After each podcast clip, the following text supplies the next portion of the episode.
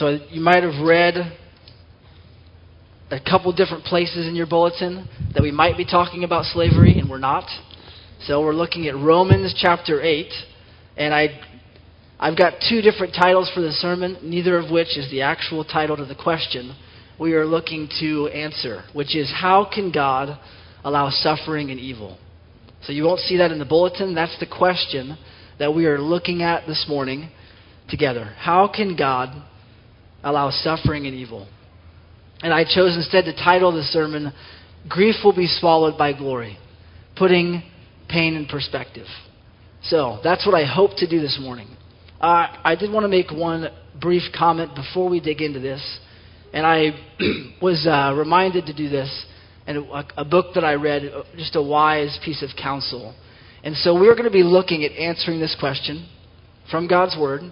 But this wise piece of counsel reminded us um, sometimes, so uh, Proverbs 25, verse 11, says, A word spoken at the right time is like golden apples in a silver setting. Um, MJ and I went through a, a difficult time. About three years, MJ really wanted to have kids. And of course I did too. But MJ really wanted to have kids, and we weren't, have, we weren't able to at that point. It took about three years, and for MJ that was really difficult. And I remember just, in God's grace, many times just kind of throwing my hands up and being, you know, I would try to encourage MJ with words from the Lord. But um, often the best thing to do is just to sit together. And uh, Romans 12:15 says, "Weep with those who weep." Sometimes coming alongside a sufferer is, and just sharing their burden, weeping with those who are going through trial, is uh, the best thing we can do. And that word needs to be spoken. This word is powerful and effective, and it is ultimately what a sufferer needs to hear. But that word, we're reminded from Proverbs, needs to be spoken at a right time. And so sometimes it's just good to be with someone. It's good to share in their suffering, to weep with those who weep. But ultimately, we do need to speak that word. We do need God's word. Um, I, I was thinking of Paul when he was on the beach with the Ephesian elders, and he was, I think, crying. They were in tears because he was leaving. And the tears themselves, their relationship, wasn't ultimately what, what Paul knew would see them through to the end. It was important. They cared about each other, but ultimately, Paul said this to them. In his pain and in their pain, he said, I commend you to God and to the word of his grace, which is able to build you up and give you the inheritance among all those who are sanctified. And so that's the word we're going to look at this morning. And so we're going to look at Romans chapter 8, verse 17 to 25. I'm thankful for Aaron's wisdom in selecting this text, um, so I didn't have to do any work there. But Romans chapter 8, verses 17 to 25. So as you turn there, uh, sorry, we're going to look at 18 to 25. For I consider that the sufferings of this present time are not worth comparing with the glory that is to be revealed to us. For the creation waits with eager longing for the revealing of the sons of God. For the creation was subjected to futility, not willingly, but because of him who subjected it, in hope that the creation itself will be set free from its bondage to corruption and obtain the freedom of the glory of the children of God. For we know that the whole creation has been groaning together in the pains of childbirth until now. And not only creation, but we ourselves, who have the first fruits of the Spirit, groan inwardly as we wait eagerly for adoption as sons, the redemption of our bodies. For in this hope we were saved. Now, hope that is seen is not hope. Who hopes for what he sees? But if we hope for what we do not see, we wait for it with patience. So, again, I'm addressing the question how can God allow suffering and evil? And I took comfort this week because I read in a uh, systematic theology book that I have for a class I'm taking next semester that minds as great as Augustine and St. Thomas Aquinas have not been able to put this question fully and completely to rest. This, this question, this reality, the problem of pain, has been something that has persisted and perplexed the church for centuries. But thankfully, I'm here this morning to answer it for you. So, no. In 30 minutes and one morning together, looking at one text, I know that we are not going to come to this, this satisfying, complete answer to our question. And so this morning, rather than attempt to answer the question and solve the problem, um, by God's grace, we're just going to do, looking at this text, we're going to put our pain in perspective. And I do think ultimately that's what Paul is doing in this text. He's putting the pain that the Roman Christians were going through in perspective. And so that's what I hope to do. I, I think that his main point here is that our grief, Christians' grief, will be swallowed in glory, by glory, and that puts our pain in perspective. And there's several truths from this text that we're going to see that I think does just that. It puts pain in perspective. And so I want us to think about it this way. Uh, I'm not a huge art aficionado. I, I, as a kid, I went to the Nelson Atkins. I don't remember anything about it except some really weird stuff and some naked people and all the things that teenage kids remember. But you go to a, an art gallery and you can imagine you see a painting. And, you know, in the Nelson Atkins, there's lots of paintings and sculptures. But sometimes you just get absorbed in one. And maybe even you walk up very close to that painting. And really all you can see is that one painting. And so I think pain can be like that in our lives. It's like that one painting that's consuming our entire vision. And what Paul does, and what I hope to do here through God's Word, is to remind us that there's more than just this one picture. And so as you step back from that one painting and you look out, you see more. And then as you turn around at a 360 degree angle, you'll see all these other works of art. And so I want us to keep that in mind as we look at these perspectives on pain. So first, Romans 8, 18 begins with the word for. For I consider. So remember, this is in the context of Romans and Romans chapter 8 specifically, where Paul has been talking about the gifts, the gifts of union with Christ through the Spirit. He's talking about in Romans 8, 10 to 11, certain hope of being raised from the dead, just like Christ. Power to put sin to death. Guidance in taking on the character that all of God's children will put on, the character of Christ. Guidance through His Spirit in that ultimately until the day that they receive their inheritance as sons. Now, this is amazing good news for God's people. And yet, he finishes that section in verse 17. And if children, then heirs, heirs of God and fellow heirs with Christ, provided we suffer with him, in order that we may be glorified with him. And so, we're reminded here just one perspective on pain, which is pain is part of the Christian life. Pain is part of what it means to be a child of God. So, there's false teaching out there today, and it's been out there since Job. Remember Job's friends, who in his suffering comfort him, this has got to be your fault. Pain is your fault. Suffering is your fault. In fact, if you're suffering, it has, has to do with your faulty faith. And that is false teaching. We're reminded here that actually suffering with and like Christ is one of our greatest assurances that we are in Christ, not that we are not a genuine, true Christian. Paul reminds the, the Roman Christians if you're suffering like him, it's because you are his children. And that's what his children will go through, is suffering.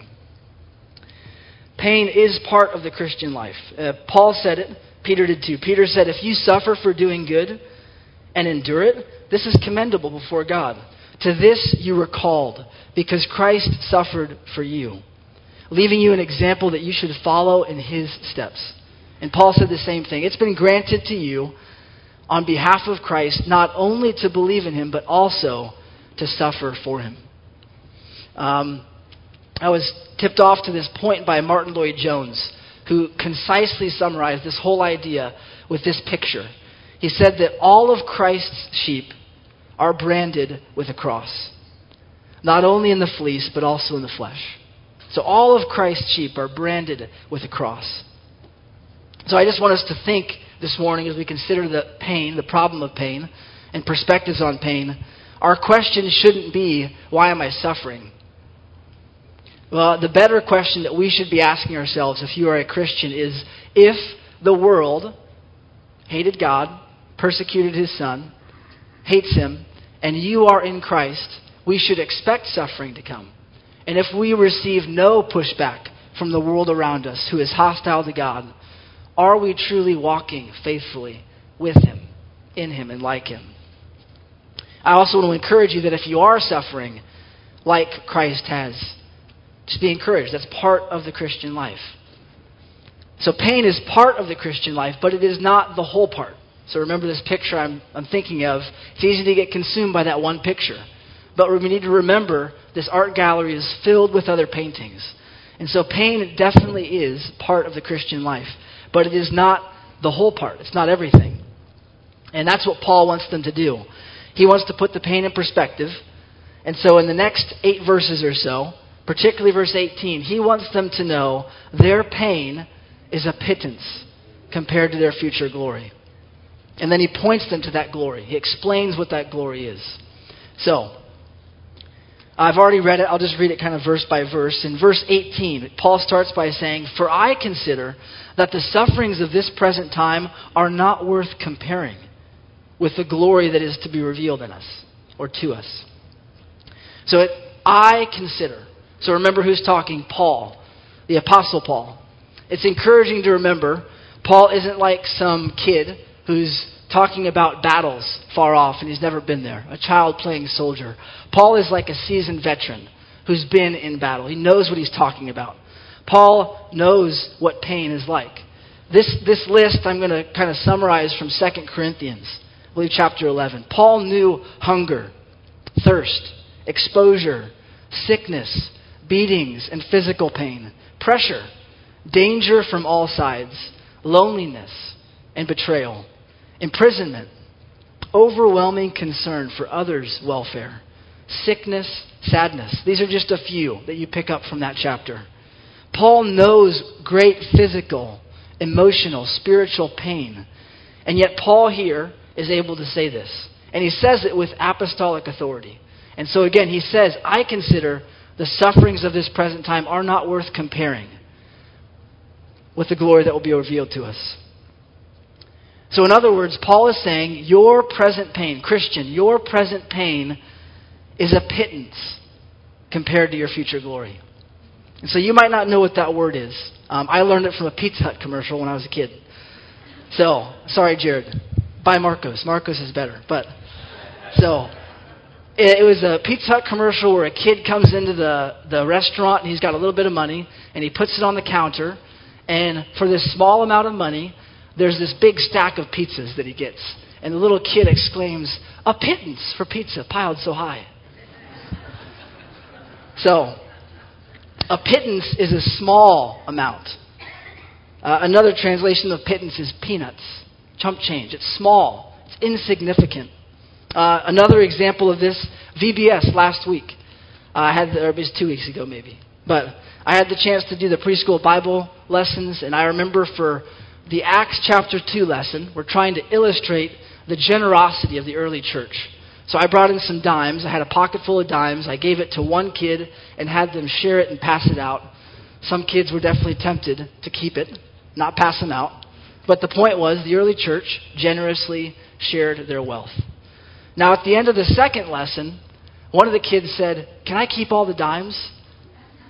And I've shared before, I'm, I'm kind of a penny pincher, but there's a limit to my penny pinching.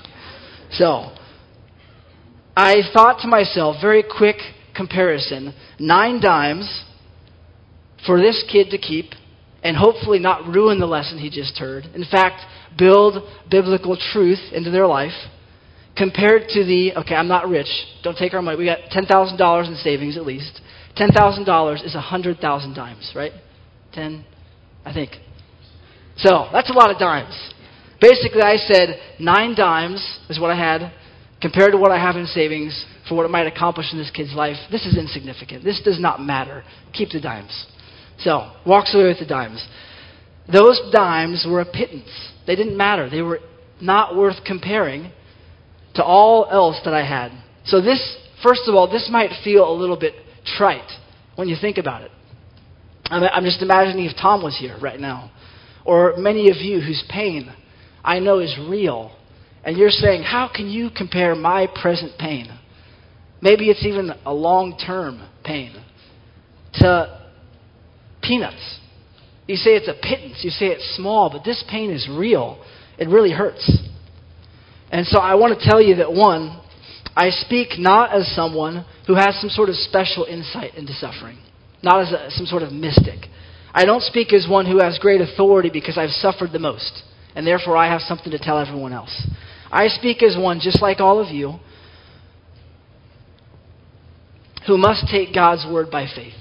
And so I tell you, in faith, this is what God's word says Christian, our present suffering is not worth comparing to the glory that will be revealed to us.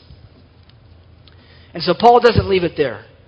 He goes into detail then describing what this glory is. And this glory is so great, it swallows our grief up, just like if you dropped a one drop through an eyedropper into the ocean. So we should be asking, what is this glory? You know, what is this glory that makes our real present pain so insignificant, so not worth comparing to? And so in verses 19 to 25, Paul is building up to a climax in describing this glory. Um, I haven't done this, but some of you, maybe if you're watching the new Star Wars, you watch all of the Star Wars in the past to kind of build up to this new one. Paul is building up to this great glory. And he does it with at least two things. In verses 19 to 21, he's describing creation, all of creation personified, waiting for this glory to be revealed. And then in verses 22 to 25, he's describing Christ's church, all in whom God's Spirit dwells, waiting, waiting excitedly for this hope. So we'll look at those two. First, creation verse 19 to 25, waits with eager longing for the revealing of the sons of God. Um, one, J.B. Phillips, in his translation, translates it as standing on tiptoe. You can almost sense the, the eager expectation as creation is standing on tiptoe, waiting. And waiting for what? Waiting for the revealing of the sons of God. Why? And actually, in verses 19 to 21, Paul is not speaking about the church. He's speaking about all of the created beings, all of the world, all the created universe. In verses 21 to 23, he picks up his description of the, the people who he's actually describing, the church. So, why is creation so excited about this, the revealing of the sons of God? Well, verse 20 starts with for. It's because creation was subjected to futility not willingly, but by the will of the one who subjected it in hope. In hope that the creation itself would be liberated from its bondage to decay and brought into the freedom of the glory of the children of God. So, currently, right now, all of creation is in bondage. It's in slavery to, depending on what translation you have, um, decay, corruption. One tra- um, commentator states it like this Slavery entails corruption, decay, and death, which pervade the natural world. This is what mars and describes the broken world that we live in. But and creation was subjected to this futility not by its own choice. We'll see later it was because of Adam's choice. It was because of what happened in the garden when Adam and Eve disobeyed God. As a result, all of creation marred now in slavery to corruption, decay, and death. And yet, it was subjected in hope. Subjected in hope that one day, and that's what it's excited for. Creation is excited for what? For the one day that creation will be set free from bondage and death and decay. And that day will occur when God's children are revealed. So it's not only creation, though, waiting for this glory, it's all of Christ's church. So he says, Then we ourselves, who have the first fruits of the Spirit, groan inwardly as we wait eagerly for our adoption to sonship, the redemption of our bodies. For in this hope we were saved.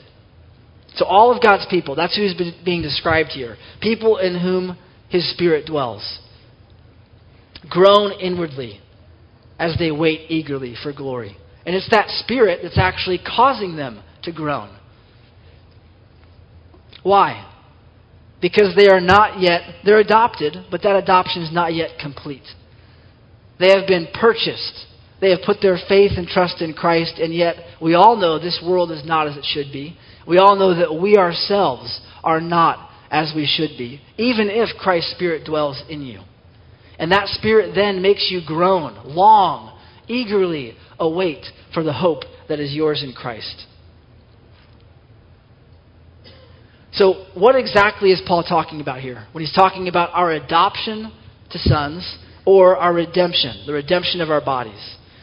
I think ultimately it's the doctrine of glorification, which uh, bookends Paul's entire speech here, or his section. He says in verse 17, he says, that we may be glorified with him.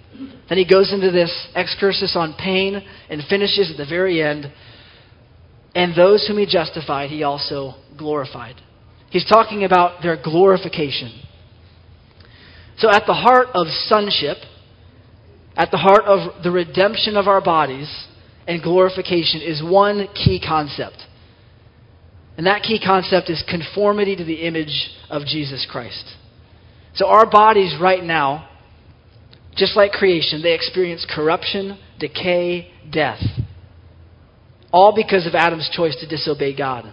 But when redemption is accomplished, when it's finished, when we are fully adopted, when we're with God in His kingdom eternally, when we're glorified, all in Christ will be made like Christ.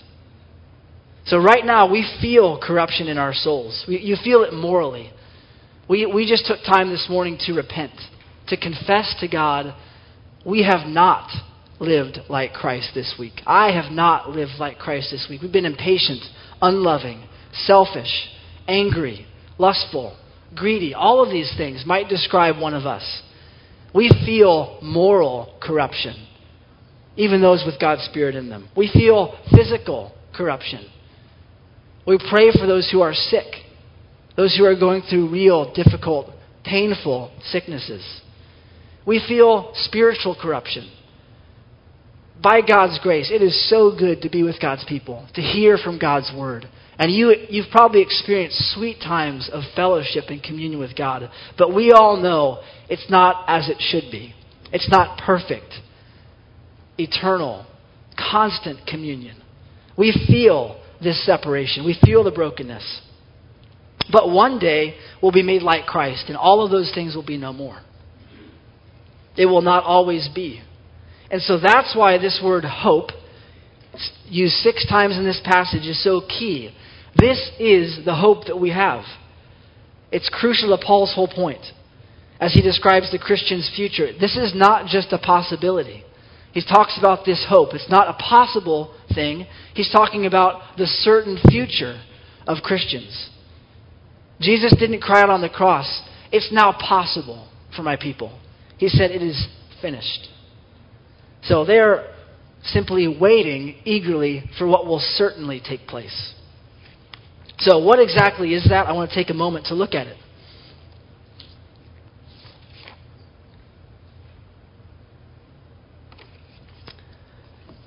So I, I can think of nothing more glorious in every way, spiritually, morally, and physically, to be made like the Son, Christ Jesus, wholly and perfectly conformed to His image. Pain is a pittance compared to that. Pain is a pittance compared to that glorious hope, being like Him physically, spiritually, and morally. And it's in this hope, this is the hope in which we are saved not something else. This is what we are eagerly waiting for as those in whom Christ's Spirit dwells.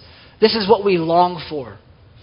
This ought to give a second, a third perspective I didn't include, which is pain purifies our faith. Paul said it is in this hope that we are saved. The hope of being like Christ and with Christ in a perfectly renewed kingdom forever with God. Um, this is mentioned elsewhere in the New Testament. Paul said it in Philippians. Our citizenship is in heaven. And we eagerly await a Savior from there, the Lord Jesus Christ, who by the power that enables him to bring everything under his control will transform our lowly bodies so that they will be like his glorious body. So pain is part of the Christian life. Pain is a pittance compared to our future glory, all those in Christ. And yet, that's not the only perspective. Pain's also purifying to our faith. And we're going to see part of that now. Pain has a purpose. It's, it's really discouraging, I think, if you're going through a very difficult trial, to think that this pain that I'm going through has absolutely no purpose. I am just going through this difficult time, and it's meaningless. It's accomplishing nothing. All I have to do is sit here in this difficulty and suffer. Now, this puts our pain in perspective. There is a glorious future hope at the end of the pain. And yet, there's more to it. It would be, basically, pain has a purpose. This text, verses 24 to 25, and I think especially Romans 28 and 29, point us to the reality that this pain has a purpose. So Paul hints at it in 24 to 25, and then he fleshes it out fully in 28 and 29. So in verses 24 to 25, now hope that is seen is not hope. Who hopes for what he sees? But if we hope for what we do not see, we wait for it with patience. What do you call a child or a kid who gets everything they want whenever they want it? A spoiled brat, right? This is not a joke, it's not a riddle, it's just kind of a reality. I think thousands of years of child rearing will testify to this truth. If you give a child everything they want, whenever they want it, you know what they never learn? Patience. In fact, a person, not just a child, who's never had to wait for anything, never had to work for anything, doesn't understand, doesn't have the ability to develop patience. Paul said, You hope for what you do not have, so you wait for it with patience. So, I want to take us, I want, I want to show you a little bit of, of lo- I think the logic of what's happening here to show you that pain has a purpose. So, a brief study of Scripture shows us that patience is a character of God. God is patient. You could go as, as briefly to Romans chapter 2. I think it's verse 4 or 5. Do you presume upon the riches of his kindness and forbearance and patience, not knowing that God's kindness is meant to lead you to repentance? God is patient, he's forbearing, he's kind. God is patient.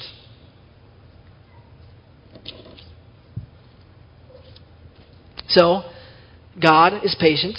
And now, if you look at Romans chapter 5, verses 3 to 4, Paul said earlier in the book of Romans, we rejoice in our sufferings, knowing that suffering produces perseverance. We rejoice in our sufferings because we know that suffering produces endurance. So, suffering produces endurance. Endurance is a related word to patience. In fact, you'll see it throughout Scripture the phrase patient endurance. Suffering produces patience. God is patient. Suffering is not pointless. Suffering is actually making us like God. Suffering is producing godliness in you. So, pain has a purpose. It's making us more like God. So that's encouraging because it is very discouraging to think my pain has no purpose. This is accomplishing nothing. It's meaningless. No, pain has a purpose. And if you want it even clearer, just go to Romans, uh, 2 Corinthians chapter 4, verses 16, 17, 18. This is a parallel passage where Paul is stating basically the same truth to the Corinthians, but he says it a little differently. He says, So we do not lose heart, though our outer self is wasting away, our inner self is being renewed day by day. For this light and momentary affliction is preparing for us an eternal weight of glory beyond all comparison. Uh, the NIV says, This light and momentary troubles are achieving for us an eternal glory that outweighs them all. Pain has a purpose. And then finally, you want to see the purpose not only that pain has a purpose, but what that purpose is more clearly in this section is Romans 8 28 and 29. It ties the whole passage together. Paul said, We know that for those who love God, all things work together for good, for those who are called according to his purpose. So God's working, or for God's people, he's working all things, which includes present suffering, which includes cancer, leukemia, betrayals, sickness, suffering, persecution, all of these things. He's working all of those things for what? He's working those things for good. And what is that good? Just go on to the next verse. The good is for those whom he foreknew, he also predestined to be conformed to the image of his Son. So the good is the glory of Christ likeness, being made like Christ, conforming to the image of Jesus. Pain has a purpose, pain is a pittance compared to our future glory in Christ. And pain is part of the Christian life. And so I want to finish. I haven't really fully addressed, I don't know how to say it. Basically, these have definitely attacked intellectual attacks on God. For people who are intellectually struggling, how can God create a world in which there is suffering, pain, and evil? How could He do it? I think I've predominantly been looking at it at the heart. Now, definitely, this has been intellectual as well. But I think maybe one of the, to me, one of the greatest attacks on that intellectual problem, as you or someone you know is struggling, I don't really, I can't understand how God could create a world with suffering and pain. Uh, there's one final brief point, which is that pain has a partner. So I want to close with this because I think it attacks that intellectual difficulty. In verse 17, we read that these great things, this glorious future hope, is ours in Christ, provided we suffer with him, in order that we may be glorified with him. So the him in verse 17 is Jesus, right? The him is Jesus, the second member of the triune God. God suffered. Now, this is all not new, right? God suffered. So as you consider this, the problem of evil, the problem of pain, remember this. That the God who designed the universe, who created all things, and could have suffered the least. Remember, God could have created this world however He wanted it, and He chose to create it this way. The God who designed the entire universe and could have, should have suffered the least, suffered the most, so that those who least deserved it could enjoy eternal life with Him by faith in Christ. So, no amount of suffering that you or I go through will ever compare to what Christ endured on the cross for his people, bearing the wrath of God. So just remember these perspectives. Remember, it's, it's tempting in pain to just let that picture consume your life, to stand right up in front of it and think about only that one picture. But in your pain, step back from that picture and look around and remember there's many more and turn around. And I think what Paul encourages us to do is to remember eternity, particularly to look at God's Word and all that we have in the gospel, all that we have, all the hope that is ours in Christ, and let that put perspective on the real pain you're going through. So, just to, to review them, pain is part of the Christian life. Pain is a pittance compared to the future glory that is ours in Christ. Pain purifies our faith. We looked at that. Pain has a purpose. And ultimately, pain has a partner. You have a partner in your pain, and that is Christ. Let's look to Him in prayer.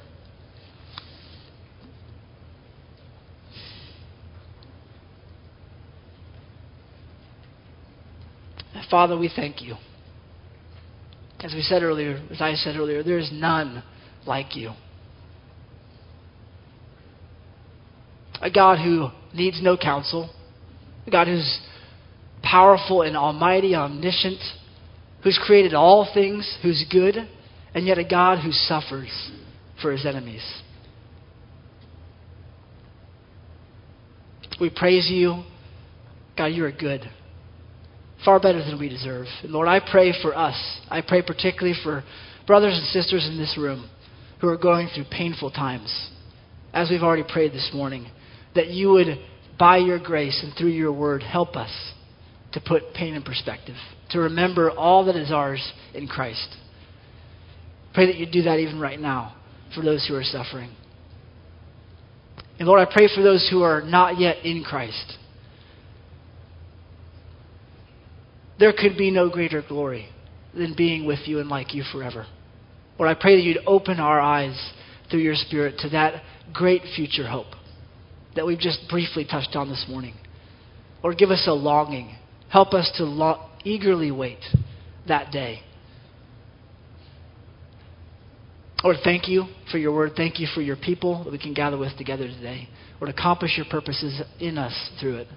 We pray in Jesus' name. Amen.